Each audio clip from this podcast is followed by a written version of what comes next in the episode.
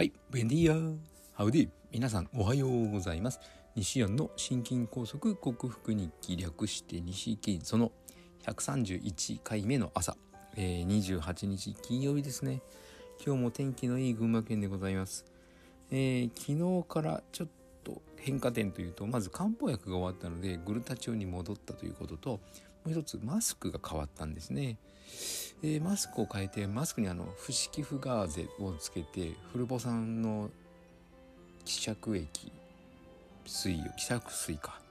を、えー、霧吹きでこうそのガーゼに染み込ませてそれに対応しているんですけどもそれであのシェディング被害スパイクタンパクの侵入を少しでも防ごうという全く防げるわけはないんですけども防ごうというふうに過ごしているんですがマスクが変わったことによりあの密着度が悪くちょっと吸い込んでるかなという感じで昨日の夜は若干血圧が高めに出ましたね。今朝方も少しうん高めに出たのでうんそこをなんとか変えなきゃいけないかなと思っているところです。はい。えー、本日その経過ぐらいで何かこう偉そうなこと言おうかと思ったんですけどもパッと出てこなかったので失礼失礼しました。オープニングはこれくらいで本日もよろしくお願いいたします。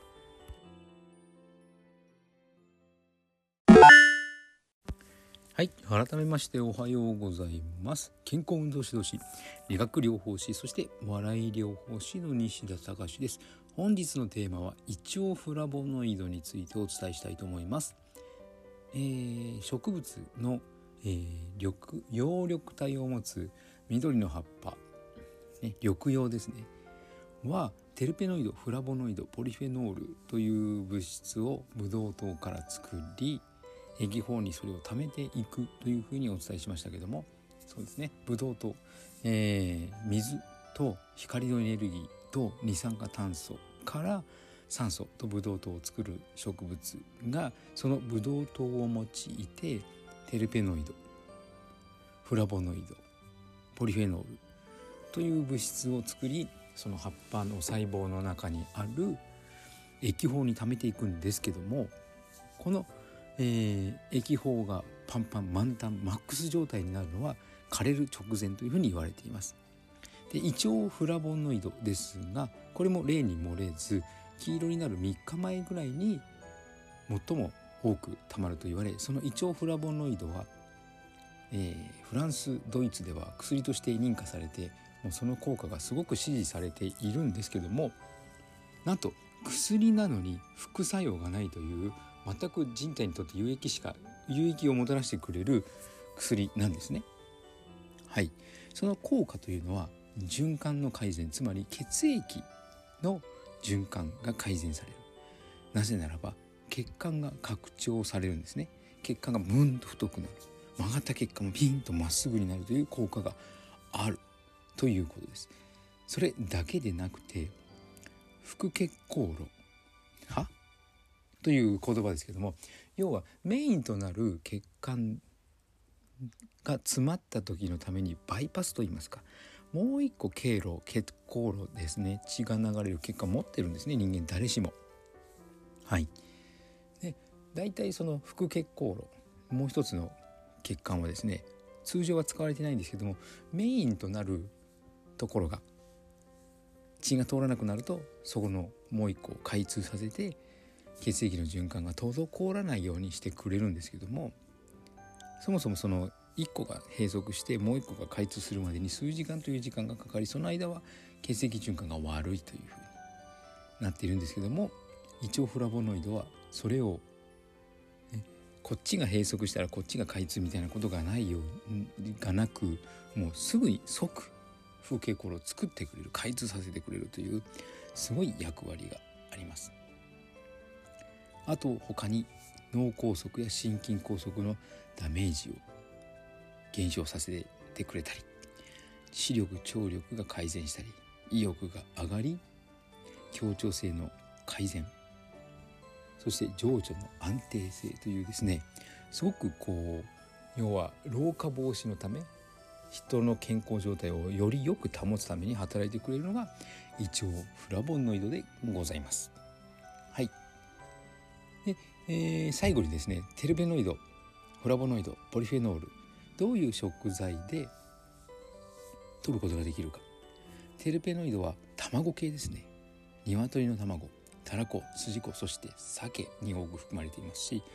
ポリフェノールはハトムギ玄米月味噌って言ったら双剣美茶ですけども まあ、宣伝しても宣伝してもいいか。別に自分は飲みませんけどもハトムギや玄米そして緑茶緑葉緑の葉っぱそしてごまに多いんですね。ごまは焙煎するといろんなポリフェノールが低分子化されて体に吸収されやすくなるというのでごまはすごいおすすめです。しかも生じゃなくいった状態。そしてカロチンはフラボノイドである。カロチンはポリフェノールだったかな。カロチンは人参やかぼちゃに多く含まれて人参やかぼちゃだとベータカロチン状態なので低分子化というよりも二分子化であの吸収されやすい状態。つまりそれはビタミン A であるということになりますのでとてもいいんですね。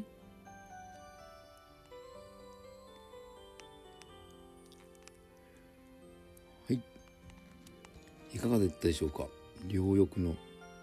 両翼？緑緑用だ。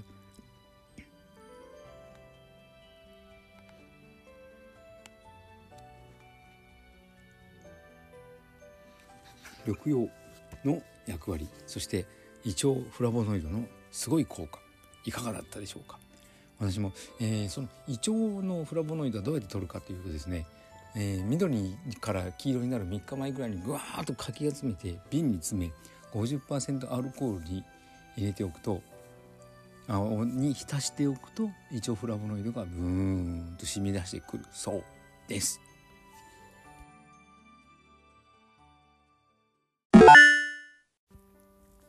はいお送りしてきました。西安の心筋梗塞克服日記略して西筋は健常者や子どもたちに運動パフォーマンスの向上と健康の質を上げ健康促進を促す健康促進を栄養指導と運動指導の両面からサポートする健康運動指導士心身に障害を負ってしまった方々にリハビリテーションを施す理学療法士そして癒しの環境を提供し安心安全なほっこりした笑いを引き出して平和をもたらす笑い療法士として活動する西田隆が自ら罹患してしまったおそらく十中八これであろうという、え、コロナワクチン接種多数回接種者の吐き出す呼気に含まれるスパイクタンパクを吸収吸入することによって起きるシェディング被害と呼ばれる心筋梗塞にも似た狭心症にも似た心臓周りの違和感ですね。胸の筋肉が痛い背中の筋肉が張る背中の広い筋肉が突っ張るような灼熱感のような変な痛みを発する喉の奥が変声がそ先ほどのようにそっとかすれる後頭部が重たくてなんか頭が重だるい気がする。そして安静にしているのになんか変な脈を打ち始めて動悸を感じる。そんな症状を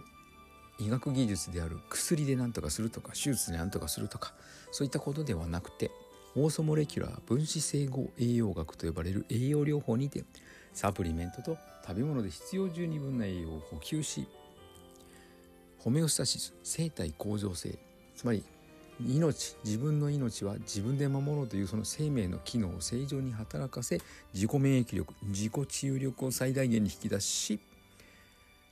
シェディング被害に効果的と呼ばれるグルタチオンとビタミン C を大量に摂取してこの病気を克服しようと実践しているその内容をお伝えしている音声ブログでございます。興味のある方は明日も聞いてくださるととても幸せでございます。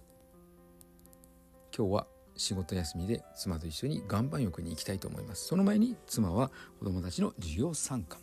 その間にいろいろと、えー、私は作業を進めていきたいと思います。皆さんも素敵な一日をお過ごしください。西田隆でした。ではまた。